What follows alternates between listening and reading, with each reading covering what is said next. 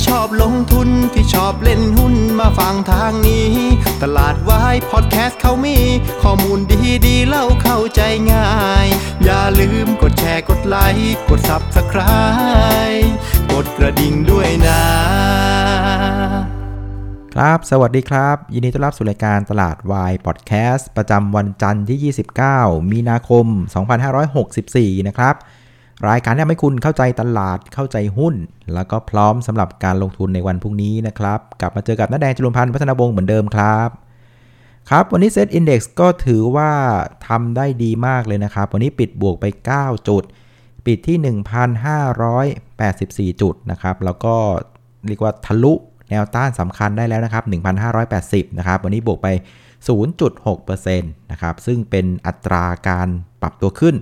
ใกล้เคียงกันทั้งเอเชียเลยนะครับ วันนี้เอเชียโดยเฉลี่ยก็ 0.6%ในขณะที่อาเซียนนะครับก็โดยเฉลี่ยบวกกัน 0.65%เพราะงั้นวันนี้เรียกว่าสามัคคีชุมนุมไปพร้อมๆ กันจับมือไปพร้อมกันเลยนะครับอ่าคราวนี้ประเด็นที่เหมือนๆกันในวันนี้นะครับก็อาจจะเป็นเรื่องของหนึ่งก็คือเรื่องของแรงส่งจากตลาดหุ้นที่อเมริกาเมื่อคืนวันศุกร์ใช่ไหมครับ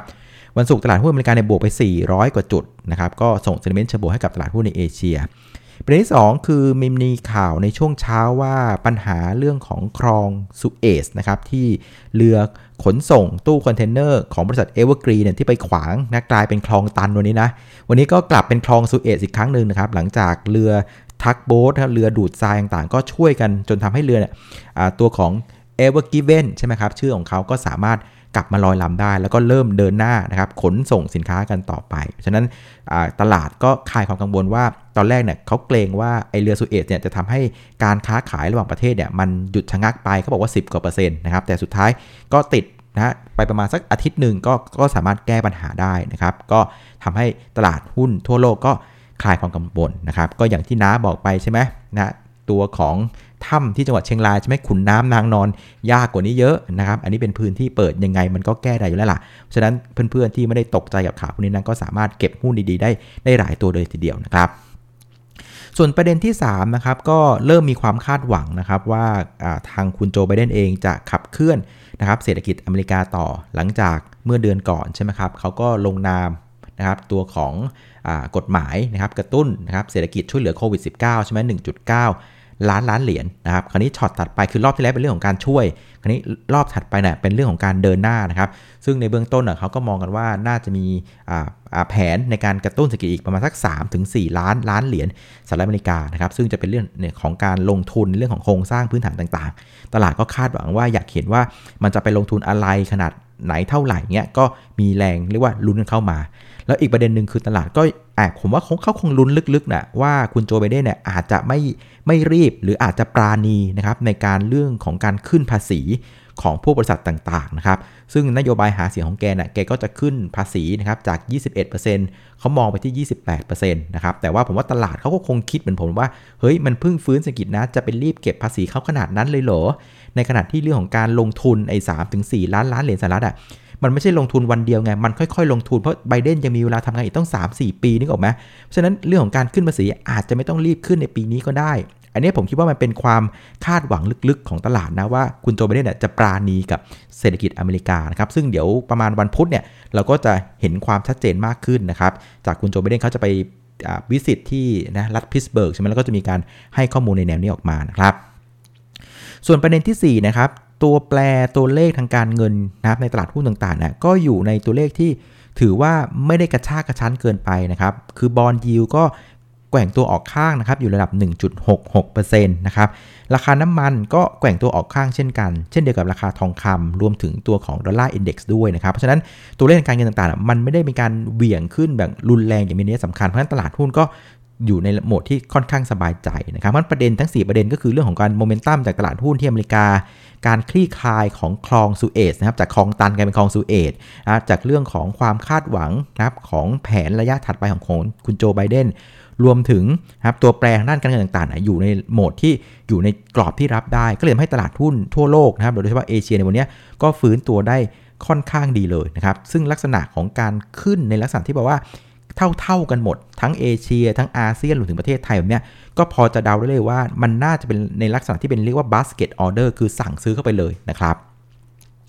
คราวนี้มาดูการเคลื่อนไหวของ Set Index นะครับ ในตอนเช้าเนี่ยเราเห็นเอเชียเริ่มนำใช่ไหมครับเซนิเมนต์จากอเมริกาในเชิงบวก เราก็เปิดกระโดดไป 7 จุดนะครับ เปิดกระโดดเสร็จปั๊บ เราก็เดินหน้าขึ้นไปเรื่อยๆนะครับ แล้วก็ไปทำจุดสูงสุดที่ 1,592 จุดนะครับ ซึ่งบริเวณนี้เนี่ยถือว่าเป็นจุดสูงสุด ในรอบ 15 เดือนเลยนะของเซตอินดี x ซึ่งแซงก่อนเรียกว่า pre covid ไปเรียบร้อยแล้วก่อนโควิดจะบุกบ้านเรานะครับแต่ว่าอย่างไรก็ดีเนี่ยไอ้ตรงระดับ 1592นะก็เป็นระดับที่ต้องบอกว่าตลาดหุ้นบ้านเราก็ถือว่าแพงใช้ได้เลยนะครับค่าของ forward PE คือ PE ข้างหน้าเนี่ยมันอยู่ที่ประมาณถึง 20 เท่า ก็เป็นอะไรที่แพงกว่าเพื่อนๆนะครับในขณะที่บริเวณ 1,600 กลมๆเนี่ยก็อยู่ใกล้ๆหัวละนะครับ ซึ่งอันเนี้ยก็เป็นแนวต้านจิตวิทยาเช่นกัน สังเกตดูพอขึ้นไปพอเริ่มเห็น 159x ปั๊บเนี่ยตลาดหุ้นเริ่มลังเลลังเลแล้วก็เริ่มมีคนขายทำอะไรออกมานะครับ คราวนี้ในตอนภาคบ่ายนะครับก็จะเป็นภาพของการถ่ายกำไรนะเป็นคนละภาคกับตอนเช้าเลยนะตอนเช้านี่ไล่กันอย่างเมามัน ตอนบ่ายก็เป็นภาพของการขายกำไรนะครับดัชนีเนี่ยก็ถอยลงมาจาก 1589 ไปปิดที่ 1584 นะครับ แต่นอกจากจะเป็นเรื่องของการทำอะไรแล้ว ถ้าสังเกตดูนะ ก็เริ่มมีการหมุนนะครับ เอาหุ้นแถว 2 กันขึ้นมาบ้างครับ คือตอนเช้าเป็นหุ้นเกรด A แถว 1 ตอนบ่ายนะครับ เกรด A เริ่มทำกำไรก็วนมาหาแถว 2 กันนะครับ คราวนี้มาดูหน้าหุ้นกันบ้างนะครับ หุ้นที่ช่วยผลักดันตลาดในเชิงบวกวันนี้นะครับ หลักๆเนี่ยมันก็จะเป็นลักษณะของหุ้นที่ได้รับประโยชน์จากการฟื้นตัวของเศรษฐกิจทั้งในประเทศและก็ต่างประเทศ รวมถึงเรื่องของตีเปิดเมืองด้วยนะครับ เพราะฉะนั้นหน้าหุ้นน่ยมันก็จะเป็นกลุ่มของกลุ่มขนส่ง กลุ่มสื่อ กลุ่มค้าปลีก กลุ่มธนาคาร แล้วก็กลุ่มพลังงานนะครับ โดย 5 หุ้นที่ดันตลาดได้สวยๆวันนี้ก็จะมีตัวของปตท CPO นะครับธนาคารกรุงศรี AOT แล้วก็ VGI ด้วยนะครับ เพราะว่าระหว่างตลาดปิดช่วงเช้านะ่ะก็มีข่าวว่า VGI เองก็จับมือนะครับกับบริษัทที่ชื่อว่า EON แล้วก็ Humanica นะครับ คือ EON น่ะแกก็เป็นเจ้าพ่อในเรื่องของการให้สินเชื่อบุคคลอยู่แล้วนะครับ ส่วน Humanica น่ะแกก็เป็นลักษณะคล้ายๆกับ เหมือนสตาร์ทอัพอะเป็นพวกเขียนโปรแกรมเรื่องของระบบการจัดการบุคคล human ใช่ไหมฝ่ายทรัพยากรบุคคล เออ นี่แหละ ก็ VGI ก็มีตังใช่ไหม แล้วก็มีตัวของบัตร Rabbit นะครับ ไปจับมือกับ AEON ซึ่ง เชี่ยวชาญเรื่องของการปล่อยสินเชื่อนะครับไปจับมือกับ h u m a n ที่ทำเรื่องแพลตฟอร์ม เกี่ยวกับเรื่องของการบริหารทรัพยากรบุคคล ก็ตั้งเป้าว่าเงินลงทุน 800 ล้านอะจะไปทำเกี่ยวกับเรื่องของการสินเชื่อให้กับพวกของพนักงานบริษัทต่างๆนะครับก็ถ้าเกิดเรามองว่าเงินลงทุนระดับ 800 ล้านเนี่ยนะครับถ้าเกิดถ้าเกิดว่าไปกู้ธนาคารมาต่อได้ gearing สัก 5 เท่า ก็อาจจะขยายพอร์ตสินเชื่อได้มาสักถึง 4,000 ล้านบาทเลยทีเดียวนะครับพอไปรวมกับตัวของกำไรที่การปล่อยสินเชื่อบุคคลที่มันค่อนข้างสูงน่ะก็น่าจะมีกำไรออกมาได้เนื้อได้หนังเหมือนกันนะครับ แต่ว่ามันถ้าพูดในเชิงตัวเลขจริงๆเนี่ยมันอาจจะมี Impact กับตัวของ BGI หรือว่า EON ค่อนข้างน้อยนะ เพราะ2ตัวนี้มันกำไรมันค่อนข้างใหญ่อยู่แล้วนะครับ มันอาจจะเป็น Impact กับตัวของ Humanica ได้มากกว่านะครับ แต่ว่าอย่างไรก็ดีเนี่ยพอมันมีข่าวดีมาแม้ว่ายังไม่ได้เริ่มธุรกิจนะ แค่เริ่มจัดตั้งบริษัทนะ หุ้นมันก็เล่นกันไปสักไกลเลย วันนี้วิจัยบวกไปถึง7%นะครับแต่ว่าในเชิงของธุรกิจเห็นเขาบอกว่าคงจะไปเริ่มกันครึ่งปีหลังปีนี้นะฮะ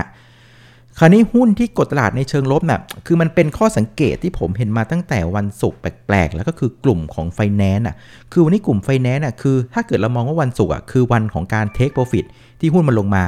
วันจันทร์มันก็ควรจะเด้งนึกออกไหมแต่ปรากฏว่าวันนี้กลุ่มไฟแนนซ์มันไม่เด้งน่ะสินะครับ KTC ลงต่อนะครับ JMT ซึมลงมา MTC ไม่เด้ง SAWAD ก็ซึมลงครับอันนี้เป็นภาพที่ ปกติผิดปกติเหมือนกันนะครับ ซึ่งวันเทปที่แล้วเนี่ยผมก็บอกว่าเอ๊ะสงสัยตลาดตีความหรือเปล่าในมุมมองของของการที่แบงก์ชาติเข้ามาช่วย SME เนี่ยมันเป็นการสะท้อนว่าการฟื้นเศรษฐกิจเนี่ยนะฮะเศรษฐกิจบ้านเราเนี่ยมันอาจจะฟื้นช้ากว่าที่คาดหรือเปล่า ก็เลยทำให้กลุ่มไฟแนนซ์ดูแบบ ไม่ค่อยจะแฮปปี้กับภาพนี้นะ คือมาอีกภาพหนึ่งผมก็เพิ่งอ๋อเออมันก็จริงก็คือว่าอีกมุมหนึ่งคือเมื่อสัปดาห์ที่ผ่านมาตอนประชุมกรงงน่ะคือแบงก์ชาติก็มีการปรับประมาณการตัวของ GDP นะครับการเติบโตของ GDP ในปีนี้ลงมานะครับเดิมทีเขาคาดว่าเศรษฐกิจปีนี้จะโต 3.2%ปรับลงมาเป็น 3.0%นะครับซึ่งเวลา financial model ของคนที่ทำพวกพวกกลุ่มไฟแนนซ์พวกนี้เขาจะใช้ตัวของ GDP growth เป็นตัวคูณกับตัวคูณค่าค่าหนึ่ง สมมุติว่า loan growth ก็คือการเติบโตของสินเชื่อในภาพรวมของเศรษฐกิจอะ มันจะโตสมมติว่าประมาณสัก 2 เท่าของ GDP growth เพราะงั้นถ้าเกิดว่า GDP มัน3%นะ3คูณ2ก็คือ loan growth คงจะเป็น 6%นึกออกไหมคราวนี้พอมันเป็นภาพที่แบงก์ชาติอะเขาปรับประมาณการ GDP ลงมาจาก 3.2 มาเป็น 3.0อะ เพราะฉะนั้นในภาพของ loan growth อะนะครับ มันก็อาจจะต้องมีการทอนลงมาด้วย ซึ่งอันนี้ก็อาจจะมีความเป็นไปได้ว่าพวกนักวิเคราะห์ต่างๆนะครับ ทั้งในประเทศและต่างประเทศอาจจะต้องมีการปรับตัวของอประมาณการนะครับ การเติบโตของสินเชื่อของระบบมันลงมา ก็อาจจะเป็นภาพที่กดดันทำให้กลุ่มของไฟแนนซ์อะมันถูกเรียกว่าทริมกันลงมา ก็อาจจะเป็นไปได้เช่นกันนะ อันนี้ผมคาดเดานะ เพราะฉะนั้นในภาพรวมอะจะเห็นว่าคือหน้าหุ้นวันนี้มันจะเป็นหน้าหุ้นของกลับมาเล่นหุ้นใหญ่มากขึ้นนะครับแล้วก็เป็นเน้นหุ้นที่ได้ประโยชน์จากเศรษฐกิจโลกฟื้นตัวนะครับจากเศรษฐกิจในประเทศฟื้นตัว จากเรื่องของการเปิดเมืองอะไรต่างๆ ก็ไปเล่นกลุ่มนั้นไปนะครับส่วนหุ้นที่เรียกว่าเริ่มเบาเผาลงมาก็คือหุ้นขนาดเล็กนะก็เริ่มเรียกว่า เริ่มแผ่วๆลงมาคนก็ไปเล่นหุ้นใหญ่มากขึ้น อีกประเด็นหนึ่งคือถ้าไปดูในเว็บตลาดหลักทรัพย์จะเห็นว่า ตอนนี้มันมีหุ้นขนาดเล็กเนี่ยหรือขนาดกลางต่างๆนะติด cash balance ถึง 30 กว่าตัวนะ มันเยอะมากนะครับ ถ้ามองเป็นคุกก็เรียกว่าคุกแตกอะนึกออกไหมฉะนั้นภาพตัวนี้คนก็เริ่มเปลี่ยนอารมณ์แล้วนะ เพราะฉะนั้นใครอย่าอย่าเพิ่งไปเพลินกับหุ้นเล็กนะ กลับมาดูหุ้นใหญ่ได้ได้ให้มากขึ้นนะ ท่าทางทรงมันจะเริ่มมาละฝากเฝ้าด้วยแล้วกันนะครับ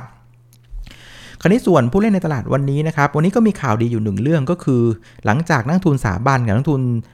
ฝรั่งเนี่ยนะครับสถาบันกับฝรั่งเนี่ยทำตรงข้ามกันมา 9 วันติดต่อกัน วันนี้แกเปลี่ยนใจแล้วนะ วันนี้เป็นวันแรกในรอบ 9 วันทำการที่ทั้งคู่ทำอะไรเหมือนกันละ แล้วข้อดีคือทำเหมือนกันในเชิงบวกนะครับ วันนี้นั่งทุนสถาบันซื้อไป 672 ล้านบาท แล้วก็นั่งทุนต่างชาติซื้อไป 1,609 ล้านบาท แล้วนะฮะก็ถือว่าโอเคนะ หลังจากที่ทำตรงข้ามกันมา 9 วันวันนี้ทำเหมือนกันแล้วแถมทำในเชิงบวกด้วยคือการซื้อหุ้นไปพร้อม ๆ กันนะครับ ก็ถือว่าเป็นสัญญาณที่ดี คราวนี้ถ้าเกิดดูพฤติกรรมนะ ก็จะเห็นว่าผมว่าทั้งคู่อาจจะคิดเหมือนเหมือนกันว่า คือเขาก็ไม่แน่ใจว่าสุดท้ายเนี่ยนะครับตอนวันพุธเนี่ยคุณโจไบเดนจะทำอะไรหรือเปล่านะฮะเช่นว่าอาจจะขึ้นภาษีนิดเดียว หรืออาจจะเลื่อนไปก่อนแบบเนี้ยเขาก็คืออาจจะเรียกว่าอาจจะวัดใจอะคืออย่างน้อยกูต้องมีของอะเพราะว่าเกิดว่าวันพุธอะ ออกมาในเชิงบวกปั๊บเนี่ยนะครับหุ้นอาจจะวิ่งไปเร็วๆก็ได้ เพราะฉะนั้นทุกคนที่ลดโพซิชันไว้เนี่ยนะครับต้องกลับมามีอาวุธมีของล่ะ ก็เป็นไปได้ว่าวันนี้ก็เป็นลักษณะที่เขาเริ่มเข้ามามีโพซิชันในหุ้นที่มากขึ้นนะครับในหุ้นกลุ่มที่จะได้ประโยชน์ จากเรื่องของเศรษฐกิจที่ฟื้นตัวทั้งต่างประเทศแล้วก็ในประเทศนะครับ ส่วนอีกประเด็นหนึ่งเนี่ยก็อาจจะเป็นไปได้ว่า อย่างวันนี้เป็นเป็นสัปดาห์สุดท้ายใช่ไหมของไตรมาสหนึ่ง นะฮะเพราะฉะนั้นก็มีความเป็นไปได้ว่าหลาย ๆ กองนะ่ะเริ่มเข้ามาทำเขาเรียกว่า window dressing แล้วนะครับก็คือมาซื้อหุ้นเก็บหุ้นเพื่อทำให้ NAV ของเขาเนี่ยมันมีขนาดที่ดีขึ้นนะครับ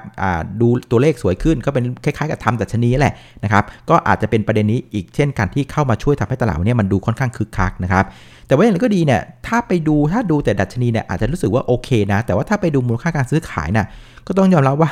เออวันนี้ดูไม่ดีนะ คือมูลค่าซื้อขายวันนี้อยู่เพียงแค่ 71,308 ล้านบาทนะครับ ก็ลดไปประมาณสัก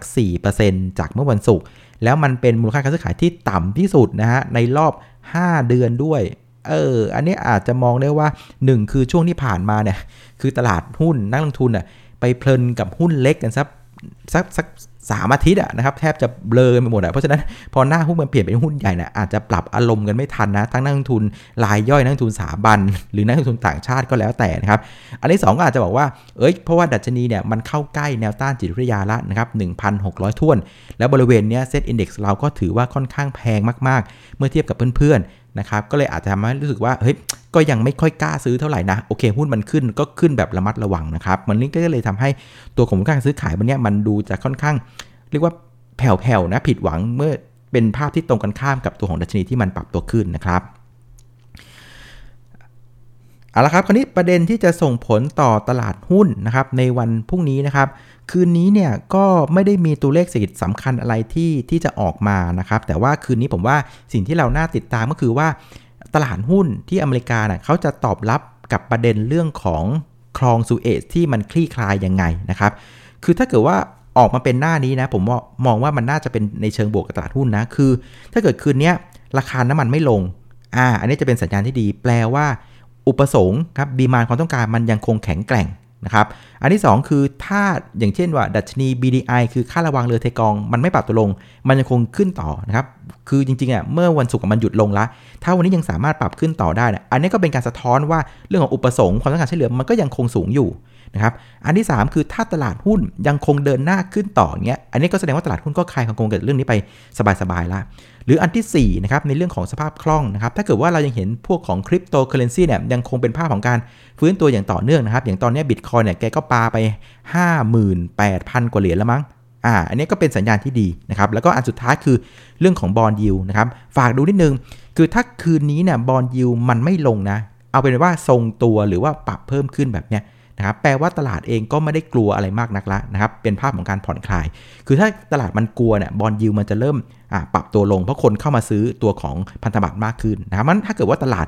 บอลยิวมันไม่ปรับตัวลง มันแค่ทรงตัวหรือปรับตัวขึ้นได้งั้นแสดงว่าตลาดก็ไม่ได้กังวลในเรื่องของเศรษฐกิจละนะครับอันนี้ก็จะเป็นภาพที่ดีกับตลาดหุ้นบ้านเราในวันพรุ่งนี้นะฝากจับตาดูนะ น้ำมันไม่ควรลง BDI ควรจะขึ้น หุ้นควรจะขึ้นอ่าบิตคอยควรจะขึ้น บอลยิวห้ามปรับตัวลงนะถ้าเป็นภาพเนี้ยตลาดหุ้นน่าจะโอเคนะครับเพราะฉะนั้นถ้าเกิดว่าเป็นภาพเนี้ยตัวอย่างแผนการลงทุนในวันพรุ่งนี้ก็คือว่า ใครที่มีหุ้นอยู่นะครับก็ไม่เป็นไรนะครับทนรันต่อไปนะครับไปรอทดสอบ สักพันหกร้อยท่วนๆ เดี๋ยวค่อยว่ากัน เดี๋ยวดูใกล้ๆ บริเวณพันหกอะ จะเห็นแรงซื้อเข้ามาหรือเปล่า คือถ้าตลาดหุ้นอะ พอไปใกล้ๆพันหกแต่แรงซื้อมันยังไม่มาแบบเนี้ย แสดงว่าคนมันก็ยังไม่เอานะ แต่ถ้าเกิดว่าตลาดหุ้นไล่ขึ้นไปเรื่อยๆ พอใกล้ๆพันหกแรงซื้อเริ่มกลับมาละ ชักเห็นเริ่มวันละ 9 0,000 ล้าน วันละแสนล้านแบบเนี้ย อันเนี้ยน่าลุ้นวัดยาวๆ แต่ถ้าเกิดใกล้พันหกแล้วแล้ว volume ยังหายแบบนี้นะ อันนี้ต้องระมัดระวังนะครับ นี่สำหรับคนที่มีหุ้นต้นทุนต่ำๆแล้วก็ run กันมานะฮะ ส่วนเพื่อนๆที่เป็นสายเกมระยะสั้นนะครับ ก็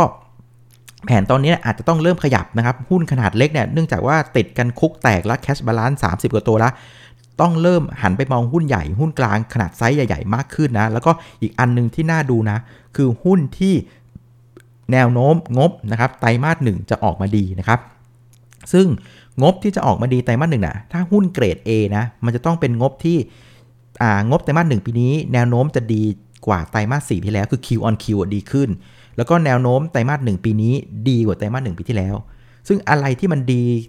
ทั้ง Q on Q แล้วก็ year on year แบบเนี้ยอันนี้ถือว่าเป็นเกรด A ดีหนึ่งประเภทหนึ่งผมคิดว่าสัปดาห์นี้ตลาดนะครับพอเสร็จ Windows d e v สิ้นแล้วเนี่ยเขาจะเริ่มมองหางบที่มันดีเป็นเกรด A ละ เพราะว่าถ้าเป็นงบดีแล้วเกรด A แล้วเศรษฐกิจมันฟื้นเนี่ยแปลว่าอะไร มันก็จะเป็น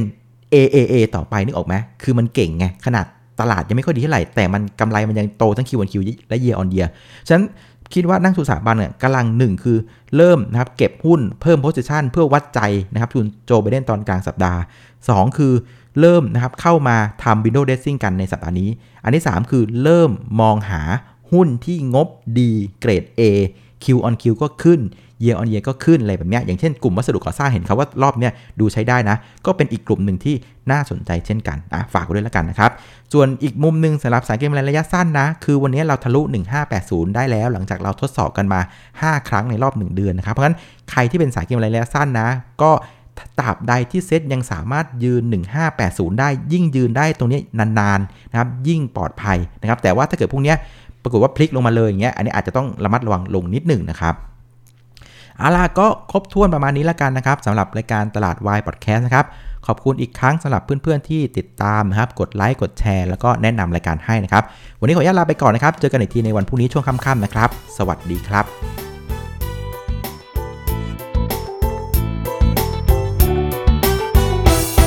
หากใครที่ชอบลงทุนที่ชอบเล่นหุ้นมาฟังทางนี้ ตลาดวายพอดแคสต์เขามี ข้อมูลดีดีเล่าเข้าใจง่าย อย่าลืมกดแชร์กดไลค์กด Subscribe กดกระดิ่งด้วยนะ